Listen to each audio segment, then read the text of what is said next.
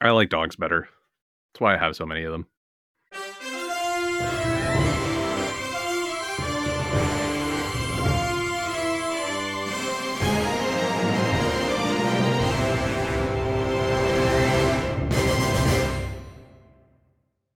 Hello, welcome to 10 Cent Takes, the podcast where we get mad about Christmas merch hitting store shelves early, one issue at a time. my name is Mike Thompson, and I'm joined by my co host, the harrowing hostess herself, Jessica Frazier. Well, Mike, this is an audio medium, but I would like to say that I'm wearing a very seasonally appropriate Halloween time sweatshirt. Yeah, I, I like it. I will confess we, uh... to you, I will be wearing this out of season, so I'm I'm also the problem. Hi, it's me. I'm the problem. It's me. It's true. I'm always yeah. a little, little, little spoopy. Yeah. I mean, Sarah and I today were at Walmart and we found a hot dog costume for Noodle. And so now next week he's going to be at an office Halloween pet costume contest.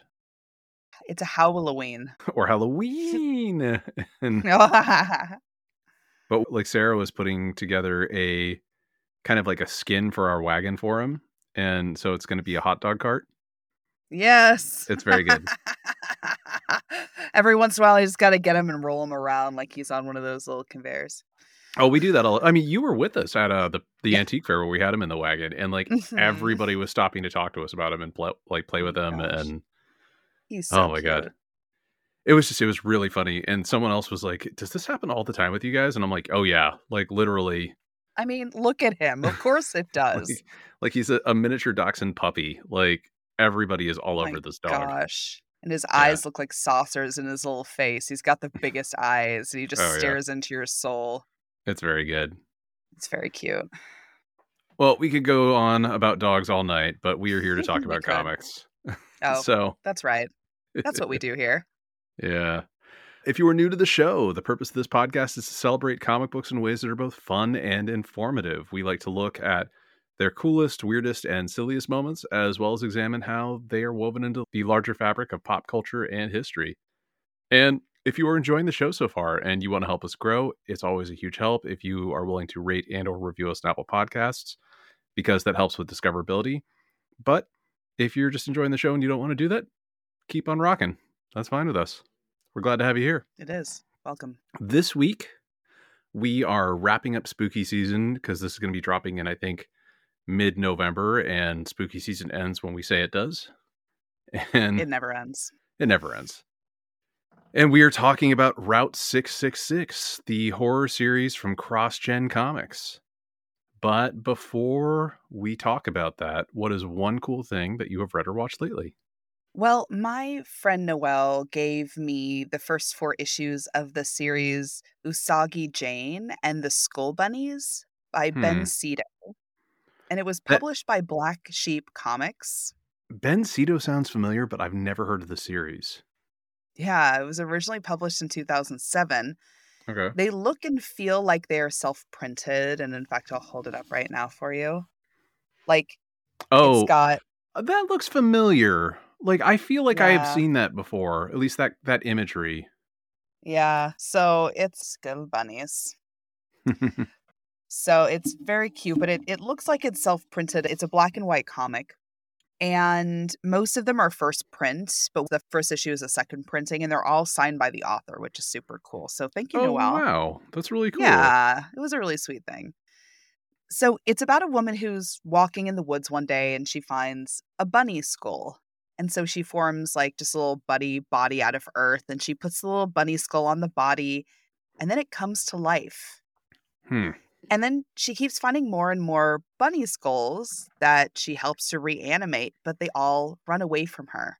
Okay. And all she wants to do is hang out with them. So she gets an idea one night and she puts on a onesie that makes her look like a large skull bunny.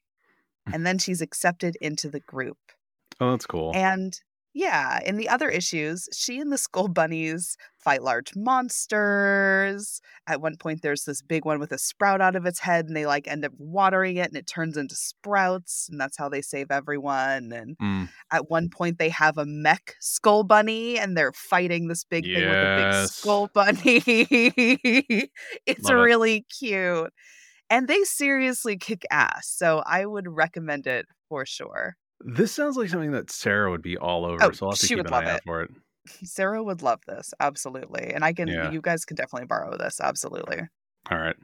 Well, what about you? So, Spider Man 2 launched today on PlayStation 5, and I picked it up this morning when Sarah and I went to Walmart uh, for her work. But then I was like, I should probably buy this because I want it.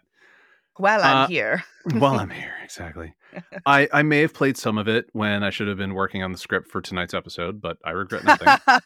I don't know anything about that. Mm-mm. If folks behind the scenes, I'm the biggest procrastinator in the world, and it's something I'm fighting so hard against right now. yeah.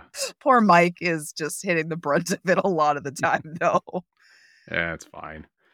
But yeah, like the recent Spider-Man games for PlayStation have been just a huge amount of fun. Like the first one was the Spider-Man game that I've been waiting for for years. It was this really beautiful open world game starring Spidey, and it wasn't telling like the same story that we've been fed over and over again.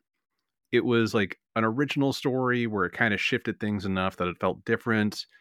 It introduced Miles, it featured villains that weren't Venom or the Green Goblin and it was just it was very clear that the people who made it really loved the character and then they did a sort of a sequel sort of like just it was one of those games where i feel like it was going to be an expansion like dlc and then it wound up being big enough that they were like we can release it as its own title but they sold it for a little less and that was the miles morales game where you play as miles and that one did this really great job of like boiling down everything great from the first game and then distilling it into a title that I felt was even better because they cut out a lot of the extraneous stuff. Like the mm-hmm. first one had they had this whole thing where it's like inmates break out from the prison, then you have to clear out like the areas that they've taken over neighborhoods. And I'm like, okay, this gets like very grindy after a while. And then also you're like answering police calls as Peter Parker, like where you're stopping criminals during police chases and stuff. And Yeah.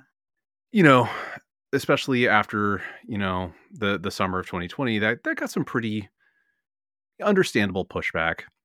Absolutely. And so the way that they countered that Miles Morales was it was like, oh, so he's going for like the neighborhood Spider-Man vibe. And so what happens is they Mm. create an app that citizens can feed things into. So it's like, oh hey, Oh. the bodega across the street from me is getting robbed right now. and then- okay. And so they've like brought that into to the new one as well. It's That's cool. it's really good. And so now we have a new game with both Spider-Man working together in New York. I played through the opening. It's about an hour, hour and a half. It made me so fucking happy. Like Oh. it it felt like stepping into a really comfortable, familiar set of clothes and realizing that it's like better than you remember it. Like, you know, it's just like you immediately are just like feeling really good. You play as both Peter and Miles. They both handle differently, but there's also a Venn diagram between the two characters, so it feels pretty natural when you switch from one to the other on the fly. They like almost immediately, like during this huge battle with Sandman that they use as the intro, they're like, "Oh, we've got this new tech," and they do this thing where it's like, "We got to use the new tech," and so they've like gliders built into their suits now, and so you can just like you can web sling, but you can also like glide, That's so cool. and it's really Oh, cool. that's cool. So you don't have to rely solely on the webs, Yeah. which is really neat. That's that's good. Yeah, and like the fast travel system is so seamless. It's just bonkers. Like basically, you know, on the previous gen, you would sit there and be like, okay, so I'm gonna fast travel, and you'd get this cute little animatic where it's like Spider-Man sitting in his costume on the subway, and it's all it's always like really cute. yeah. But like, but this time you're like, I'm gonna travel from this point of the map to this point, and you can travel while you're flying, and suddenly you'll be on the other point of the city, still flying, like mid trick and all that. It's really slick. Oh, nice. Yeah. That's cool. So like I have some job application stuff that I have to do over this weekend. Like it's, you know, it's a Yeah. priority, but like I am Totally. I am saving this for a reward for myself afterwards and I cannot wait. I think that's a really good idea to give yourself like a little treat, you Yeah. know. So like I was a video games journalist in college and I remember there was like a really big games launch like right around the time that I was doing my exit exams and I would not open it because I got sent a free copy like a week and a half before it came out because they're like here's a Oh, review wow. copy and so I was like I cannot touch this otherwise I will fail my exit exams. and Uh, right. and so I passed my exit exams, and I remember I went out and I got some takeout, and then I walked home, and then I basically did not leave my room for the weekend. It was great. Like I just, I just played this video game. So it was good. That's great. Are you ready to talk about Route 666? Yeah, let's roll.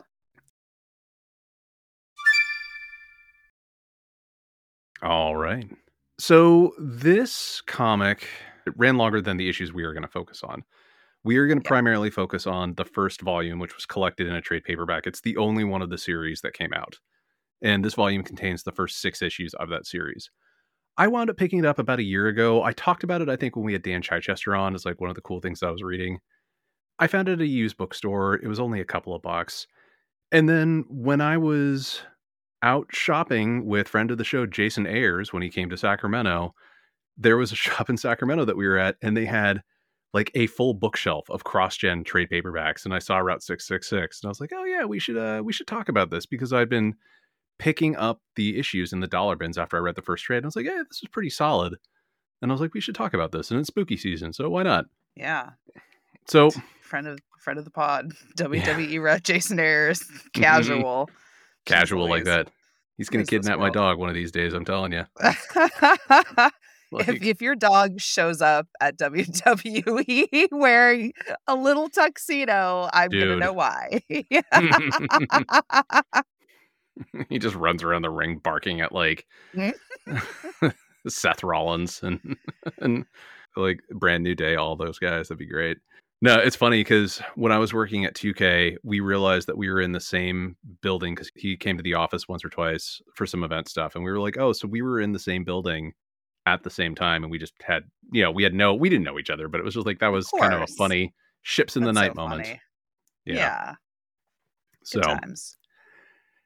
Anyway, Route 666 was published in 2002 by CrossGen Comics. And CrossGen is this like really fascinating story that I've wanted to to do a little bit of an episode on for a while.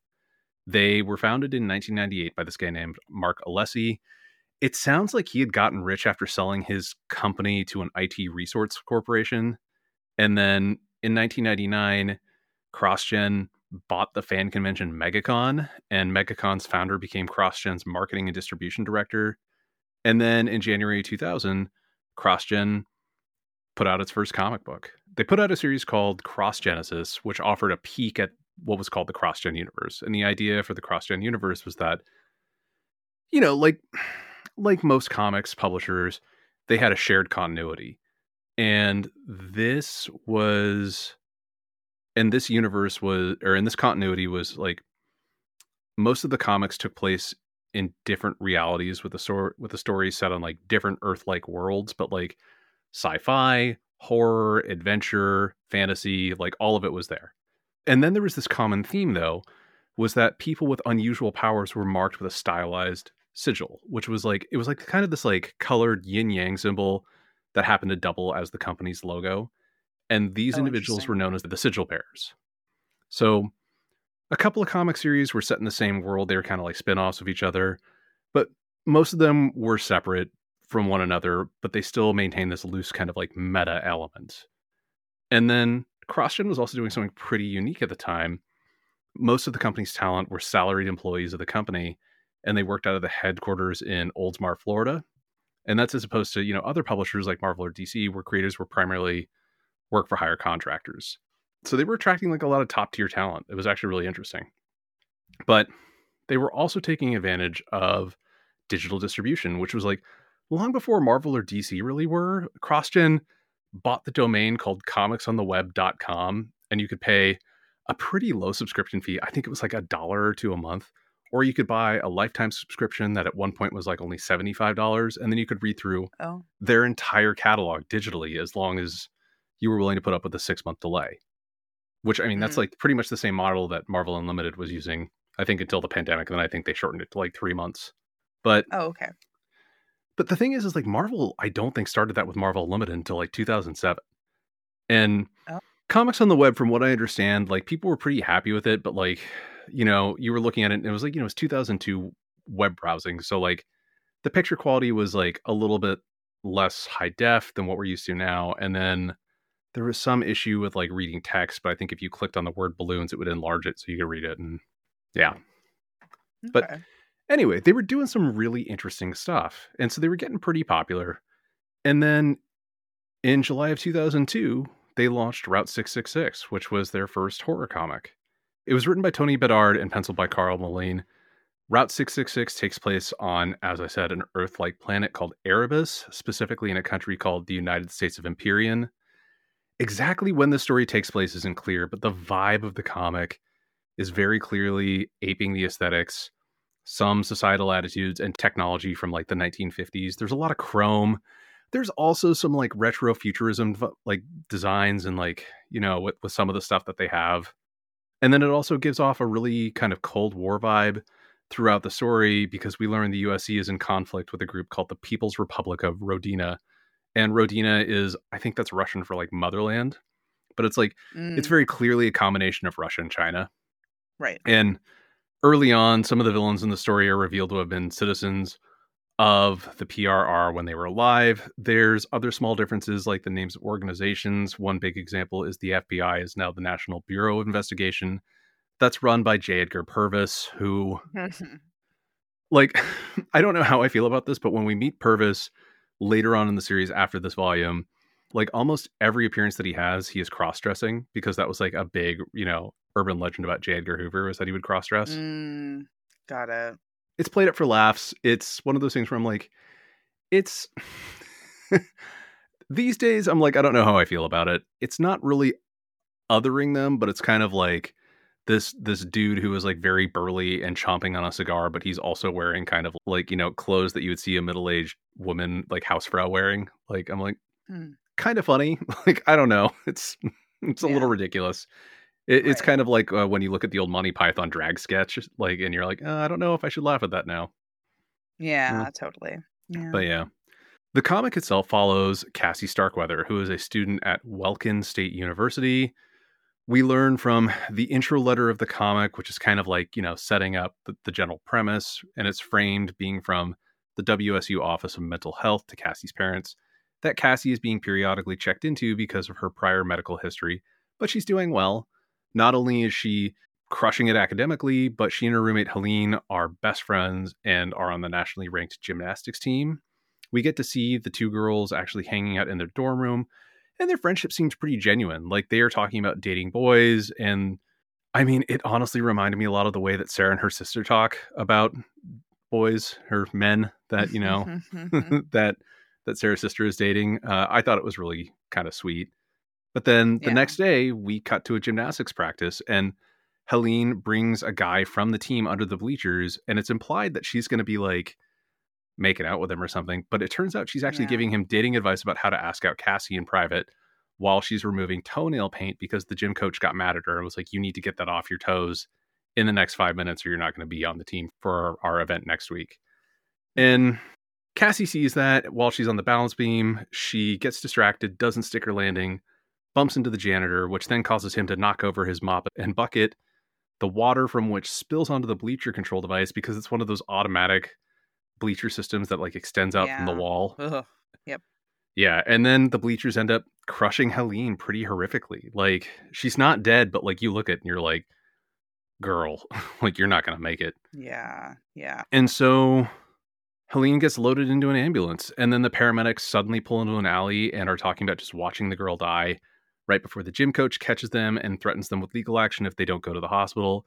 And then the paramedics transform into like what I can only describe as lookalikes of Lon Chaney's Wolfman, and then they drag the coach into the ambulance too. yeah. And then yep. yeah, it's like, you know, it's very obviously like something sinister is going on. We're just we're giving you a taste of it right now.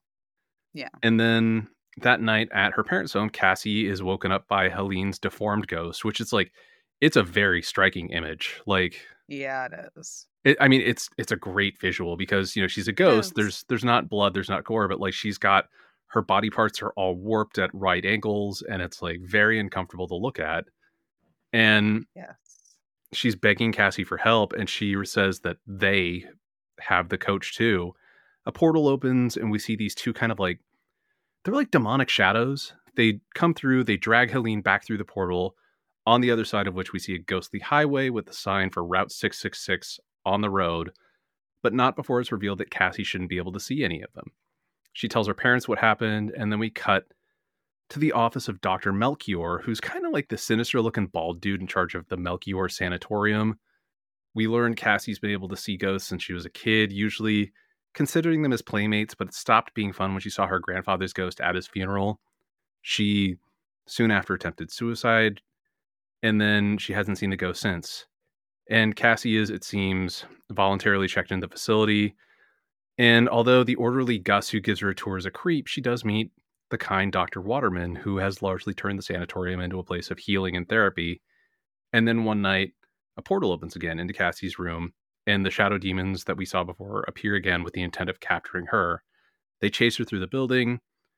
She manages to pass through one of them and gets glimpses of his life as a serial killer right before another portal opens.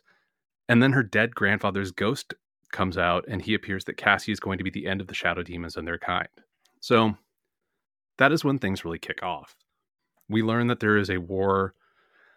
I don't know, it's kind of a war between afterlives. Like, I, that's the best way I can describe it. Yeah. The demons serve someone called the adversary and mostly appear as a mix of B movie monsters or monsters from myths and mm-hmm. legends. We see a lot of wolfmen throughout the series. There's also a healthy number of vampires and devils and zombies and mummies, to name a few. But, you know, yeah, it's a vibe. it is a vibe. I love it. Yeah. So a lot of these creatures, it's revealed, work in like the medical industry. Like they're paramedics, they're nurses, they're doctors and they are harvesting souls for their boss. Why, we don't know right now. Cassie's grandfather gives her a vague, there's a war going on that most people can't see, but you can speech, and he awakens her powers before he disappears and she passes out. Dr. Waterman finds her, and then when she wakes up, he tells his boss, Melchior, about what she told him about the events of that night. Melchior basically gaslights her into thinking that she's crazy, and then that night, Gus the Creep lets him into her room and it's actually like implied that he's going to sexually assault her, but then it's revealed yeah. that it's actually one of those wolfmen that we saw in, in mm-hmm. the first issue. And she not only manages to escape, but she actually ends up killing Gus. And it's not like yeah. it's not like by an accident. Like she gets his stun baton, she takes him out, she ends up using her gymnastic skills to basically avoid him when he dives at her, and he goes over the edge of like the staircase, and it's yeah. implied dies from the fall. So you know she has some agency, which I kind of liked. Yeah, yeah, yeah, absolutely. And then Cassie is about to leave through the front gate, and then she realizes that like she needs to help Waterman, and so she goes back for him, and she finds him in Melchior's office, where Melchior is saying that he is terminating the good doctor because Waterman went behind his back and was getting Cassie transferred to a state hospital, and then he turns into a vampire and rips out Waterman's throat just as Cassie bursts in. Yeah.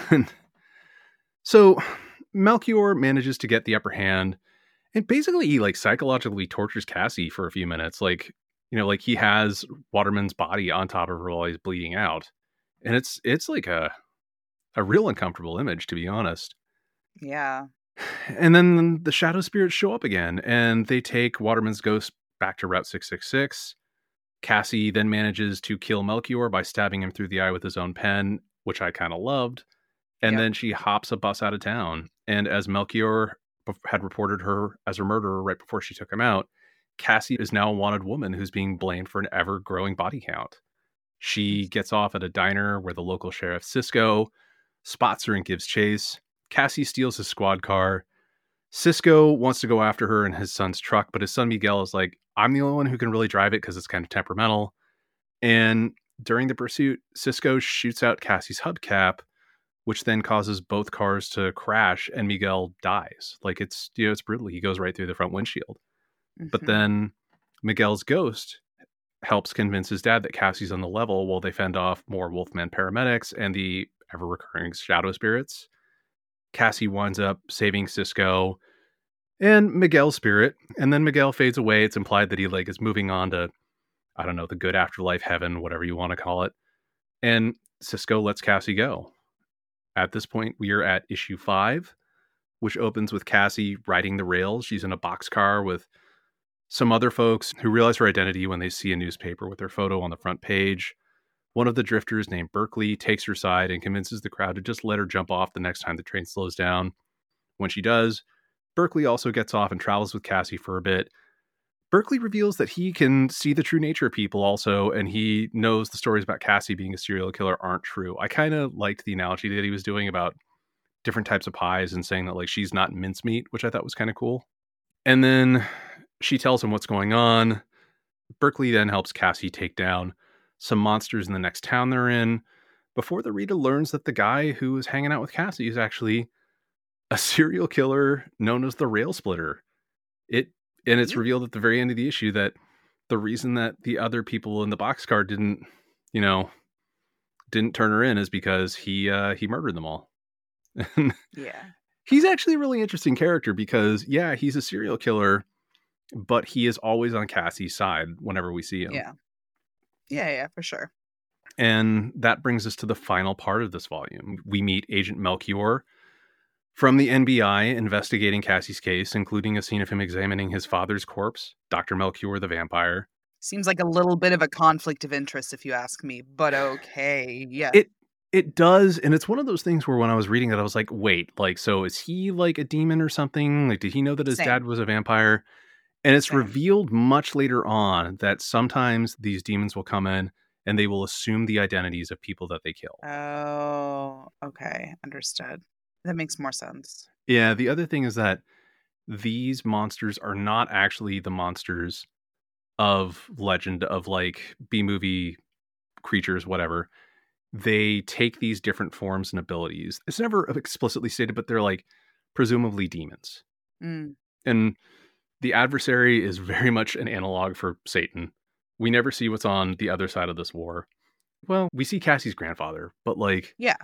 Even he like it seems is like not fully on the level because he seems pretty demonic but like in an angelic demon kind of way like you know he's got wings but then like his his mouth and face will transform and it's like very i don't know Yeah. It's weird. It, yeah, yeah, yeah. I agree with you. I agree with you. He was definitely complex. yeah and we never got resolution on that we'll talk about that later Oh, fun. yeah you know we love it but that often is what happens with the stuff we talk about Yeah, that's true. So anyway, Melchior and his NBI squad manage to track down Cassie and Berkeley, but Berkeley gets the drop on the agent and they escape with Melchior as a hostage. The group travels to a local hospital which has a number of monsters on staff, and Berkeley basically starts gunning them down and he like brings Cassie in. He's like, "I want you to basically make sure that I don't hit the wrong people, so you got to point out who I got to shoot." And originally Cassie's like, "You can't shoot the agent. He's not a demon." But Yeah. like she'll point out the other ones. And then Cassie meets the ghost of a young mother in the hospital chapel and is told a, a pretty horrific story about how they sacrificed her baby after she died. And then Berkeley comes in and talks to Cassie. He reveals that he is the rail splitter, but he also says that they're the perfect team of holy soldiers because she can spot the monsters and then he can kill them all. And he also he has a whole thing about like, well, like basically he's like, I knew that like I had this thing but I joined the Marines because I figured that was like a good outlet for me. So like I was I was in the Marines in what is implied to be World War II. So it's it's weird. Like yeah, he's a serial killer, but also he's like got a sense of morality sort of and I don't know. I like it's one of those things where I'm like, yeah, it works in fiction cuz it's fiction. Exactly. Exactly. exactly. It's fine. There like, it I- I enjoy this I enjoy this trope. I'm like it's it's not great, but I still enjoy it. Um yeah. Yeah, and then Cassie is like, "Yeah, that that's totally the case." And then she's like, uh, "I got a glimpse of the NBI agent that like that you went after earlier, and they actually are monsters, so you need to go after them." And then she slips out the back while Berkeley is gunned down while he goes after Melchior, and eh, you know Melchior was not a monster; she was basically using him because she was just like, "I can't be, I can't hang out with this dude." and as Cassie flees, Melchior notes that Berkeley wasn't the man behind Cassie's murder spree like he thought he was. Berkeley was just another of her victims. And that's where the volume ends. It's like, hmm hmm Wild. yeah. So we'll talk about that specific volume in a little bit. I'm going to focus on kind of like real quick what happened with the rest of the series. So, Okay.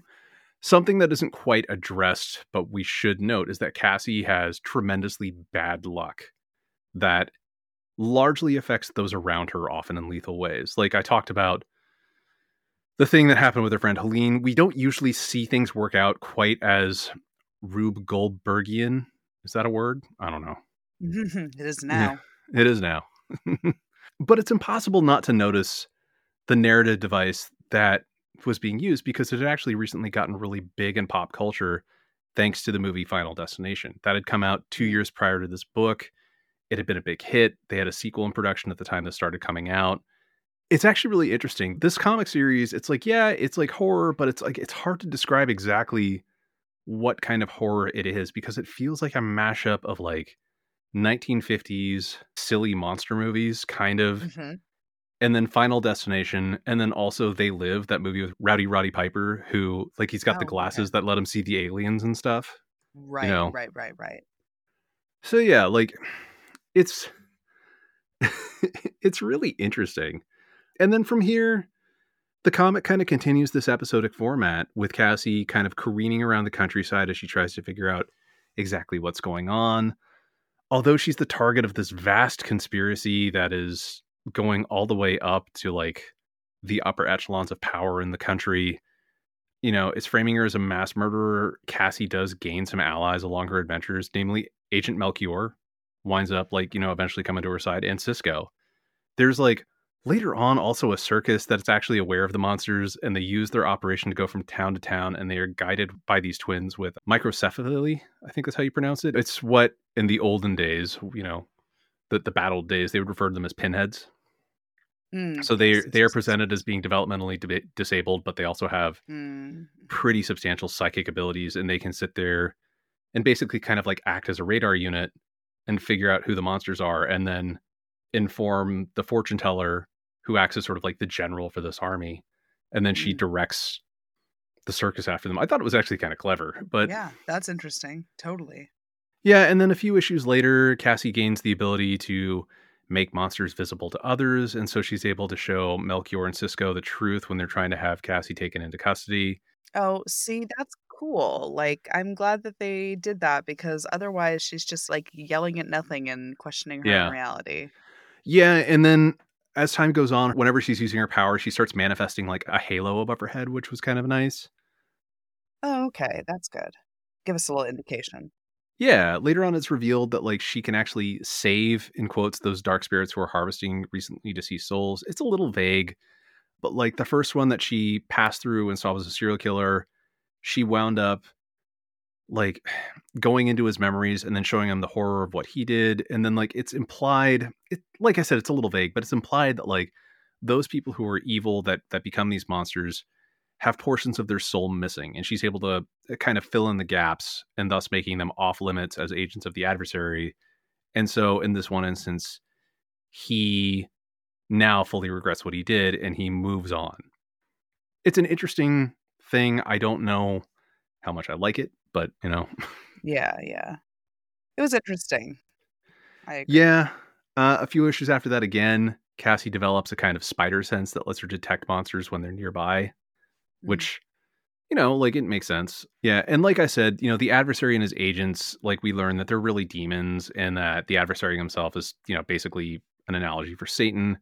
The main antagonist for a while manifests as this woman named beleth. She is referred to as the monster queen. She's basically running the adversary's agenda in the the real world. And then later on there's also tanner who is he's interesting. He's like another demon who was like retired but then he is you know basically commanded by the adversary to capture cassie along like you know and then he's like kind of like a wrangler for the shadow creatures one of whom after the serial killer was sent on a new one was created and it's very clearly the rail splitter is now the new shadow creature and he actually Oh helps my warn gosh. cassie about what's going on in the latter half of the series cassie's memory is wiped by those aforementioned psychic twins in the circus leading to a prolonged story where cassie returns home and has no idea what's going on. It's very busy. It's not my favorite but Mm. her grandfather's spirit is able to undo the psychic rewrite. And then cisco melchior and another nbi agent managed to get the manhunt on cassie called off when they blackmail j. Edgar purvis. We get a couple of more like smaller adventures and then things go off the rails at the end of the series. Cassie is like hanging out with melchior in washington and like learns there's an ambassador from the people's republic of rodina who is also a monster and then in the middle of his speech to congress she uses her power to reveal his true nature to like the entire audience so the series goes from like small town horror stories to this like very big international kind of like supernatural spooky opera in one issue and it's it's mm-hmm. dramatic as shit. And then I like it. Yeah, like I it's one of those things where it's like I don't hate this. I'm like I think it's actually Yeah. kind of interesting. Cisco and Cassie are taken back to the PRR and then during the whole torture investigation it is revealed that Cassie is her world sigil bearer when her head is shaved and we can see the mark on her scalp. And Mm. this is where the last few issues of the series go. World War II is like really ramping up. It's revealed that the PRR has been building up a stockade of supernatural weapons. The example that we get when one goes off by accident is a bomb winds up kind of like summoning or manifesting some sort of like weird Cthulhu like horror monster. But then we also find out the backstory. Cassie ends up meeting the former premier of the PRR while she's on the run in that country. He has also been on the run from his country ever since the adversary's forces took over a couple of years ago. And it reveals that one of the dark spirits was actually like a stand in for Joseph Stalin. He's named Suvorov. Suvorov's administration discovered a breakthrough in munitions. Instead of relying on uranium, they figured out how to harness life energy, which, like, you know, had a massive kind of like detonating power. But then there was an accident at one of the factories and it ripped a hole between the worlds. Suvorov crossed over. He basically wasn't killed in the explosion into the realm of perdition. And then he sold his soul to the adversary in exchange for political power. So Suvorov took control of his country, but then he basically ran it into the ground, primarily like famine, poverty, that sort of thing. And then he was finally killed in an uprising. And that's where the series pretty much ends. The final issue has Cassie still in the PRR. The shadow creatures that have been pursuing her throughout this whole thing show up. The new one reveals himself to be the rail splitter, Berkeley. And then Hmm. Suvorov's identity is revealed, and he is ripped apart by the ghosts of a bunch of dissidents that, you know, he had sent off to like death camps or something like that.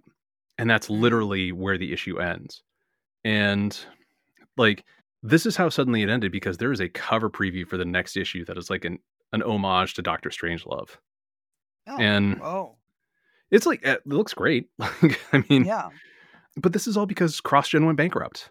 Basically, right around this time, CrossGen had been outed as not delivering on freelancer payments, and it was revealed then that the company had major financial problems. Apparently, the company's graphic novels hadn't really been selling well at major booksellers like Borders and Barnes and Noble, which then led them to return the books for like a huge amount of like credit or refunds. I remember picking up a Mm. couple of CrossGen graphic novels at Barnes and Noble, and it was it was like on the clearance, you know, like the the bargain area, and it was buy, I think it was like buy three get four, like you know, mm-hmm. and it was like with Yeah. that sale price. So I think I bought like Yeah.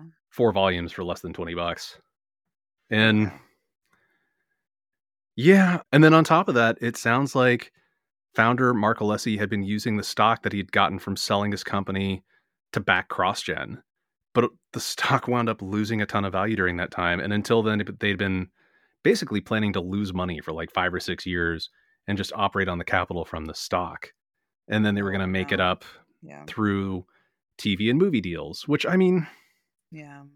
I don't know. I think that's really ambitious, but like it's not the most unreasonable thing. Like it's better than It's going through not a guarantee. it's not but like you know as opposed to say valiant comics where they were like you know venture funded and then Oh well, right, right, right. you know basically the venture funding groups were like well you're doing great now so you better sell and give us all our money back so there it is. yeah you love to see capitalism at work. Fucking hate capitalism. Burn it all Yeah. down. right. Yeah so crossgen filed for bankruptcy in 2004 and then a ton of their series just end mid-story. Like route 666 was not the only one that this happened to. Right after that oh. disney publishing purchased crossgen's assets and then they haven't done much with it. Like a company called checker books printed some of crossgen's stuff as travel size graphic novels but only a few of them and they're good like they're great but they just i don't know it sounds like disney was kind of a pain to work with for that Mm.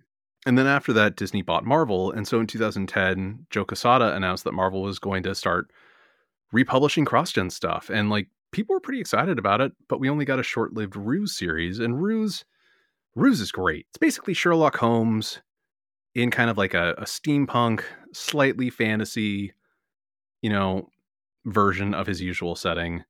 It's really good. Mark Waid was a writer for it, I know, you know, before, but then the whole thing disappeared. So, like, I Mm. guess that Ruse series didn't really sell that well because Marvel had also announced plans for a Route 666 and a Kiss Kiss Bang Bang revival, but neither of Mm. those ever came to be.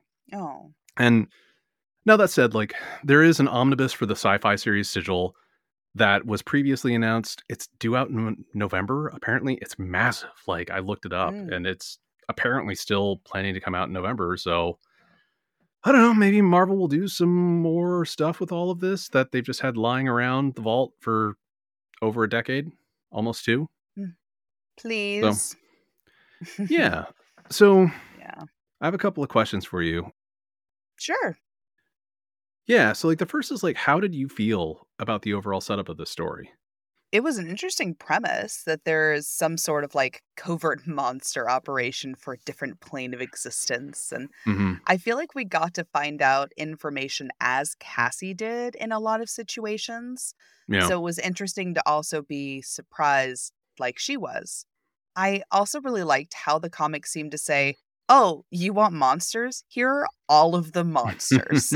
yeah. and then proceed to give us any type of cryptid, ghouly, monster, anything that you can think of.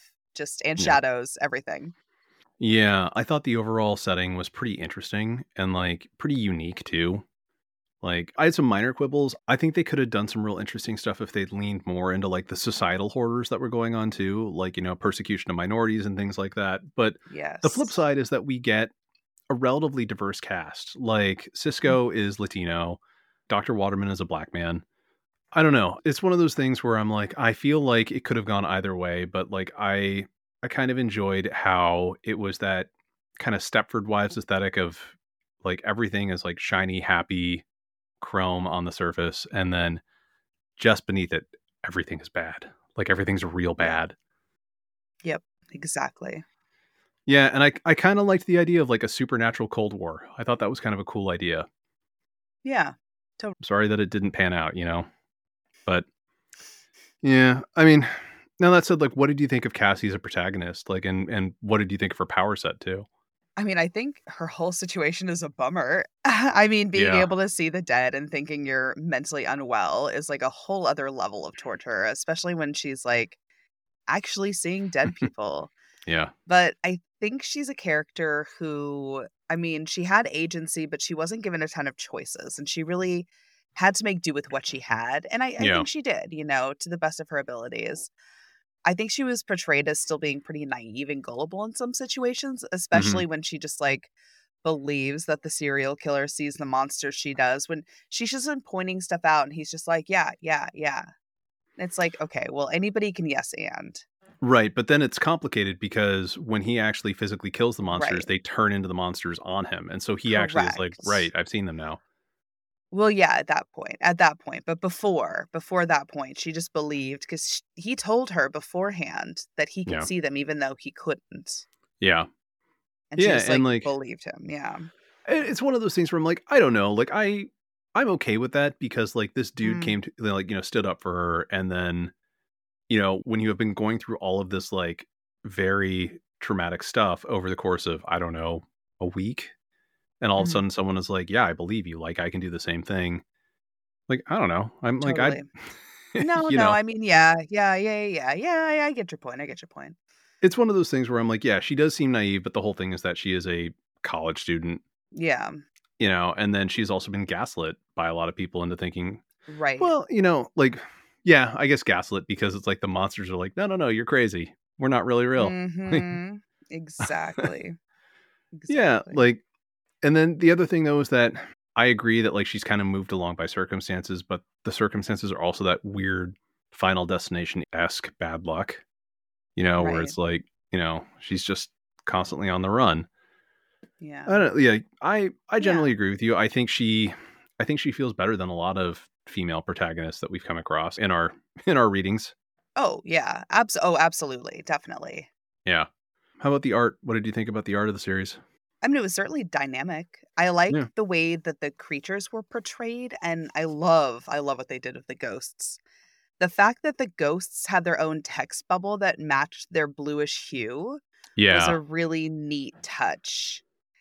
And I mean, the only thing that sucked, the women were drawn like the skinny big boob ladies we see in a lot of comics, but like overall, I liked how the story was told through a lot of illustrated action. Yeah. That was really cool. Like they had a really good way of like throwing things, and making them feel like things are flying through the air, etc. So that was pretty neat. Yeah. I also really like the one page spread of her coming into her powers more after she saw her grandfather again when she was mm-hmm. older. I thought it was a really cool way to portray a character with a close up of light just like spilling out of like every orifice in her face. It was Yeah. so interesting. Yeah. Yeah.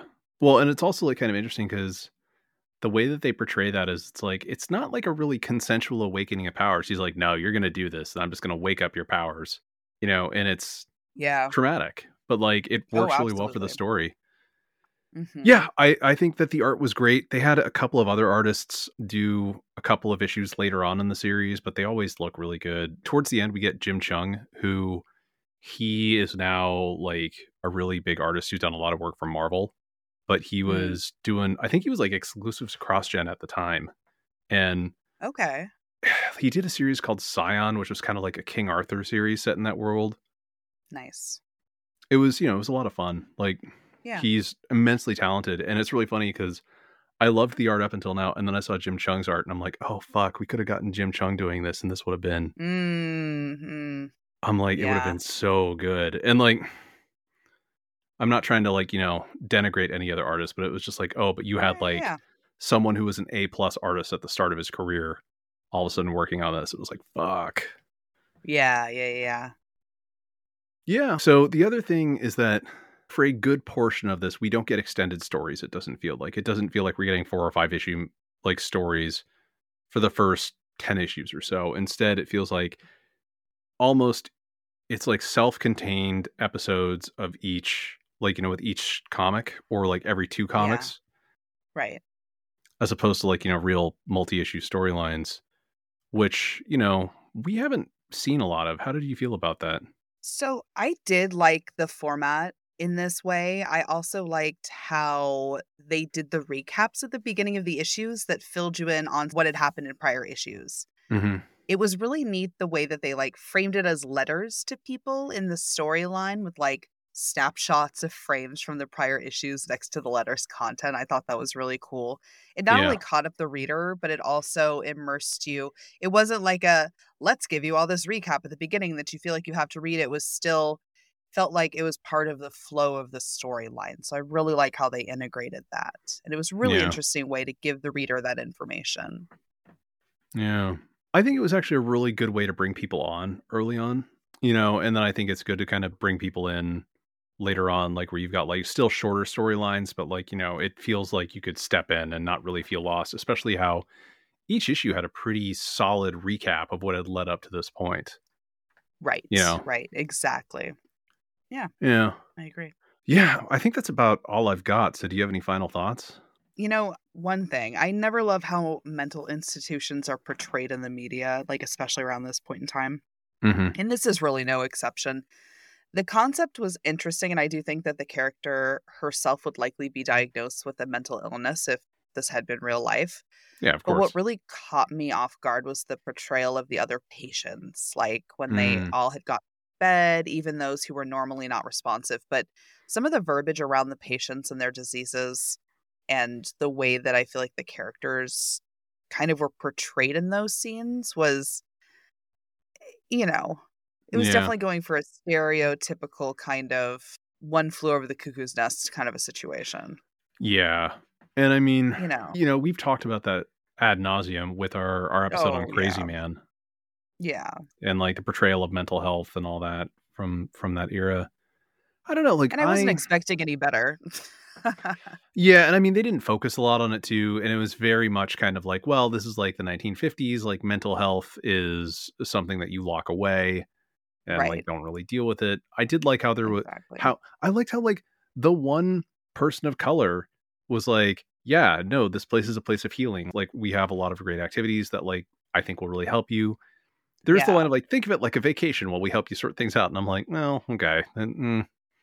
I'm like, it's Yeah, not sleepaway camp, buddy. far. like, but you know, I don't know. I think this is a really interesting series. I think it's one of the better ones that we have read for this show. Yeah, It's not it's I not agree. perfect, like but I Right, right. but I generally enjoyed it. And because they had one writer kind of guiding the vision for it, I feel like we were like with probably about issue 25 we were going to get a big payoff that just never manifested and that's kind of a bummer because this is one of those things that feels like it almost got there and then through circumstances that are not any of the creators faults it went away Right. so Well, bummer. Yeah i don't know maybe marvel you can bring back the original creators and let them finish this up because that'd be pretty cool Marvel, Right. are you listening? I think I think both those creators have worked for Marvel too. I know I know the artist was working on Exiles for a while. I think the writer did some X Men stuff. So, hmm. Yeah, nice. but yeah, how do you feel about portaling over to Brain Wrinkles? Let's portal over.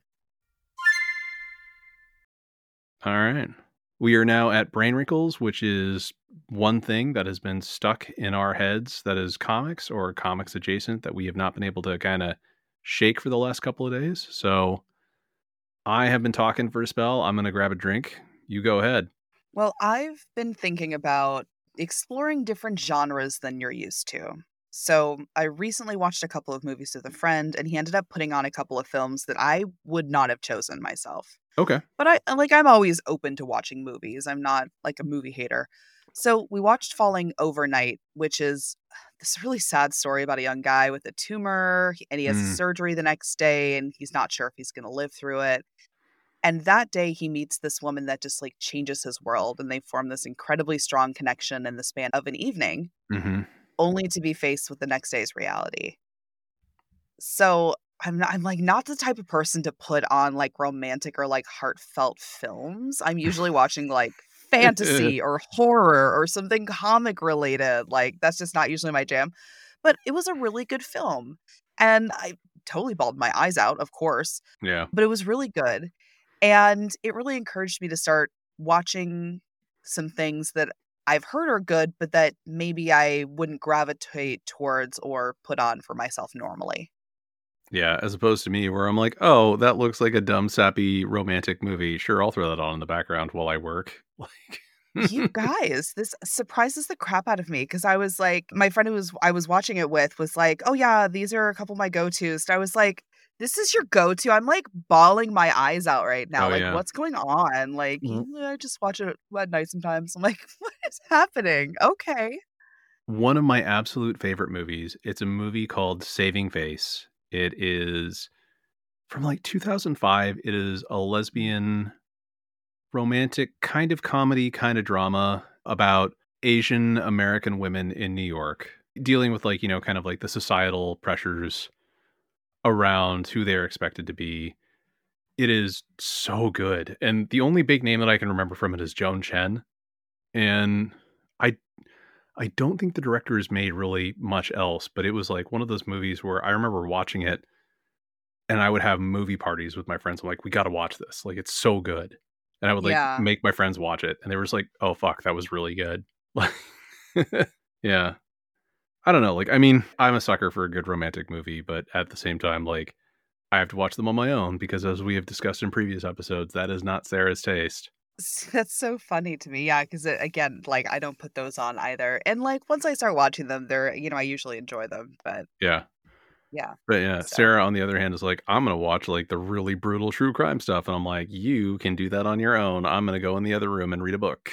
Like, hey, you gotta learn how to survive society as it is. yeah. So, Yeah, exactly. prepare yourselves, ladies. Yeah. Like the Venn diagram for Sarah and me is it's like con artists who eventually get caught and get their comeuppance. That's the one that we like really Okay. like. okay. So the That's, a, uh, that's a pretty broad. Like you can you can go a lot of places with that. the Lularoe documentary that they did on uh, Amazon was great, like so good, and it was done by the same people that did one of the Fyre Festival documentaries too. Oh, Which also- nice. Also, like the two Fyre Festival documentaries, that is a good way to kill a half day, man, because it like they present- Uh-huh. uh, again, it's like they they present two very different stories. Like one of is more focused on the people who attended and how they were affected by it, and then the other Yeah. one is like the behind the scenes stuff that was going on. Like how Ja Rule is a giant fucking scumbag. And then there's this like again like Venn diagram where they're interviewing some of the same people and it's really good. Yeah. Oh my goodness. oh man, my favorite thing is that Billy McFarland just recently announced Fyre Festival 2. And it's like ah! And he, you know, it's like, oh hey, like you know, he's walking out of like some penthouse apartment to like hang out on the balcony and he's in this fucking like, you know, lame ass bathrobe and he's just like we're uh, we're planning Fyre Festival too and uh we're going to do all this stuff and blah blah blah and I'm like, man, you are a long way from having like the promo video with a bunch of like a bunch of like the top rated like, you know, swimsuit models and like I think there was a Jenner involved with it and it's like, man, Ugh. how the mighty have fallen. My goodness. Yeah. Firefest 2 Electric Boogaloo, I guess. Oh my god. No, like that that was legit one of my favorite things ever. Yeah. Man. Well, what about you? What's in the old noggin? So it is something that has been kind of like just popping up in my head over the last couple of weeks based on multiple conversations that I've had. It is when we had David Boer on recently to talk about Mhm. The Saturday morning cartoon Dollar Bin Discoveries, like kind of like, you know, before the show started, we were talking about variant covers and how there was this whole discussion about how well, yeah, people keep saying variant covers are killing the industry, but then New York Comic Con, everyone's like, we have an exclusive variant for New York Comic Con. Like, let's just Right, double, right. triple down on it. Yeah. I mean, like, you know, and that led to a larger discussion about how there was some like god awful like Web 3.0 company where they're like, oh, we're just all of our comics are going to be like unique variants for the show because they're all using like blockchain tech. I'm like, whatever, get the fuck out of here. Exactly. Like, I cannot even with Web 3.0 blockchain bullshit. Like, Jessica, I have been hit up by so many companies who are trying to hire me for like knowledge management stuff for blockchain companies. And it's immensely satisfying to sit there and tell a recruiter that I'm ethically opposed to their company, but also I'm like, fuck, that is some easy money I'm passing up. Right, I know. Man, late stage capitalism is a bitch. Yeah. Meanwhile, I'm like, maybe I'm uh maybe I'm just gonna get out of the corporate rat race and instead go be a 911 dispatcher. Like we've been talking about that. And Mm-hmm. uh mhm. guys, it's a lot harder than you would expect to like just even get considered for that. Like it's wild. But anyway, back onto the topic of variant covers. So yeah, so there was that discussion with David. And then I was at the local shop in San Rafael, Blue Moon Comics, and I was talking with Brian, the guy behind the counter. We were just talking about like stuff that I on my pull list. And he was like, Oh yeah, like I ordered you some like variant covers. I can't order you any of like the retailer incentive exclusives because like we're not big enough. We can't order like 25 copies of this. Like right. and I was just like, Jesus Christ, it's the 90s all over again. Like, Right. Right. I was I literally was just thinking that. I was like, what are we doing? What's what's happening here? it feels like a variant, for lack of a better term, of the 90s Mhm. speculation bubble. Huh? I'm like, it is just this very surreal moment where history feels like it is about to repeat itself. And I don't think it's going to be quite as big of a, you know, an implosion as the 90s were because people are still buying comics and like there are a lot of really good indie publishers who are putting out really good stuff that are, you know, selling enough to keep them around. Right. I know Mad Cave, I think our friend so Sarah Cook who we had on like a year ago, hmm she got named one of their like new talents to watch. So cool. I want to say Mad Cave just got the rights to Dracula, I think, or maybe it was Sherlock Holmes. It was one of those like Victorian characters that's pretty big. Nice. Basically, they're profitable and they're like putting their profits back into like doing good stuff. And I'm like, great, like that's fantastic. And they're not relying on a bunch of bullshit. But like, Right. I don't know. You know, I don't really have anywhere that I'm going with this other than I'm just kind of like watching all of this stuff go on. And don't get me wrong, like I've gotten friends who went to San Diego Comic Con to pick me up some variants for stuff where I was like, this is really cool. I like it a lot. Yeah. But at the same sure. time, it's like, I don't know, like if this is like the new model where like, you know, Marvel is putting out all of these miniseries that a lot of people don't care about. And then they're like, oh, well, and then we have this variant cover that you have to order 50 copies for. It's like, I don't know. I'm like, are are the big publishers like hastening another uh, bubble pop? Right. Yeah. So well, yeah, what I don't a know. that would be. It would be a bummer, but it wouldn't really be that surprising. Like, No. Cyclical, our history.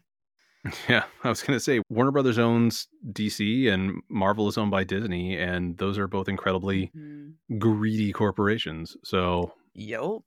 Yep. you know, it is what it is. Oh, But yeah, well, thank you everyone for joining us as per usual. We will be back next week with another Dollar Bin Discovery. After that, I think we're going to be discussing Dakota North. Is that right? I think that was the plan. And I believe we're going to have a special guest on for that one. I think we are. And then maybe I think after that, for a deep dive after Dakota North, we're going to have Dan Chichester back on to talk about a different series that he worked on, as well as a new Marvel miniseries that he is working on right now. So Man, friend of the pod. Look at all these friends we make. we got to get him like a Letterman jacket or something because this is like his fourth, third time, fourth time on the show. I know, right? At what point do we just like come over to your house in the middle of the night and we just like tattoo something on your body and it's just like you're in the club now? God, we'll have to see if we can get Sarah to come up with like a custom piles tattoo, yes, perfect, perfect. which I mean, I will totally club, get to. Wake up yeah. right. Yeah, you'll you'll wake up with a Piles goblin tattoo and be like, "Oh, I've made it." It'll be like a less terrible version of the uh, the behind the scenes of Suicide Squad. exactly. there will be no Jared Leto bullshit over here. No, no, I'm not going to send you rats. It's fine. All right. Well, stay safe, everyone, and we will see you in the stacks. Thanks for listening to 10 Cent Takes. Accessibility is important to us, so text transcriptions of each of our published episodes can be found on our website. This episode was hosted by Jessica Frazier and Mike Thompson, written by Mike Thompson and edited by Jessica Frazier. Our intro theme was written and performed by Jared Emerson Johnson of Bay Area Sound. Our credits and transition music is Pursuit of Life by Evan McDonald and was purchased with a standard license from Premium Beat. Our banner graphics were designed by Sarah Frank, who you can find at lookmomdraws.com. If you'd like to get in touch with us, ask us questions, or tell us about how we got something wrong, please head over to 10centtakes.com or shoot an email to 10centtakes at gmail.com. You can also find us on Twitter, or now. The official podcast account is 10 Cent all one word. Jessica is Jessica Witha, and Jessica spelled with a K. And Mike is Van Sau, V A N S A U. You can also find us on Instagram, Facebook, Bluesky, and Hive. A full list of our socials will be listed in the show notes. You can also send us mail now. We are at P.O. Box 940 in Penngrove, California, 94951. And Penngrove is spelled P E N N G R O V E. Send us stuff. If you'd like to support us, be sure to download, rate, and review wherever you listen. Stay safe out there. And support your local comic shop.